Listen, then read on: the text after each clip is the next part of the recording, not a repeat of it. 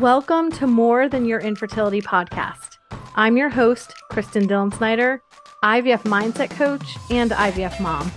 Just like you, I know the impact riding the emotional roller coaster of infertility has on your life and how easy it is to be consumed by it. And I plan to support you, remind you, and teach you how to be more than your infertility while you're in the wait for your baby.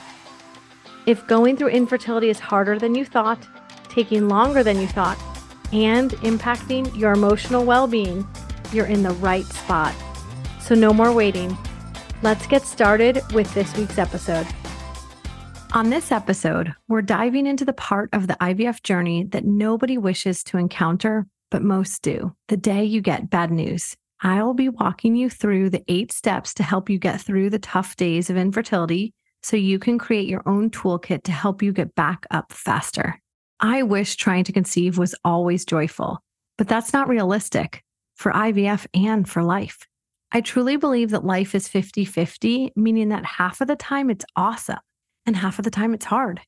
We just take a lot of the awesome moments in life for granted and we minimize some of the past awful moments since it's in our rear view mirror. The IVF process includes a lot of steps where you might get bad news, as each step is like a hurdle that must be passed before you can move forward or continue on. And if you're new here, you need to know one thing I often say there is no winner in the grief Olympics. So, whether that bad news was your body not responding to the stims and the egg retrieval is canceled, or you didn't get as many eggs as you wanted, your five day report came back with no embryos, or your PGT results show no normal embryos, or your transfer was canceled because your lining wasn't thick enough, or there was a polyp, or your transfer was unsuccessful, or you suffered pregnancy loss. It all effing sucks. As someone who experienced the last three examples and who coaches women through all stages of IVF, I want to share with you what to do on the day you get the bad news.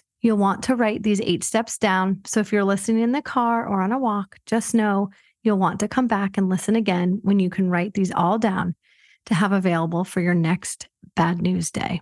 Number one is you feel it. Crying is a natural way to express emotion and it helps you process it too. So you weep, you moan, you shout, you scream, you punch a pillow or the bed or the ground. Never punch something you could harm. Number two, you talk about it. You should not experience this pain alone. Talk about it to a best friend or family member. You text about it to your inner circle. You talk about it to whomever will listen to you. And you feel safe sharing your news with a therapist, a coach, your partner, me. At the very least, you write it all out. Pro tip for you doing step number two usually helps number one happen. Step number three, you give yourself nothing but kindness and grace. This might mean calling in sick to work, having someone else drive you home. It may look like staying in bed all day, ordering takeout, eating cereal for dinner. It also means there's no shaming, whether for wishing it could be different or thinking this bad thing is happening because you don't deserve good things. Four, you do one nice thing for yourself a nap, a walk, a shower, a real meal, meditate, plan something fun. Number five, you take it one step at a time. You keep putting one foot in front of the other. I wish there was a shortcut, but there is not, as the only way out of this is going through it. Number six, you don't make any decisions today. You don't decide if you're trying again or taking a break. You don't come up with a new protocol or look for a second opinion. You don't make any decisions today. Number seven is you remind yourself three things. You can do hard things it won't always be this hard, and that having a bad day does not equal a bad life. And you repeat those things over and over and over again to yourself.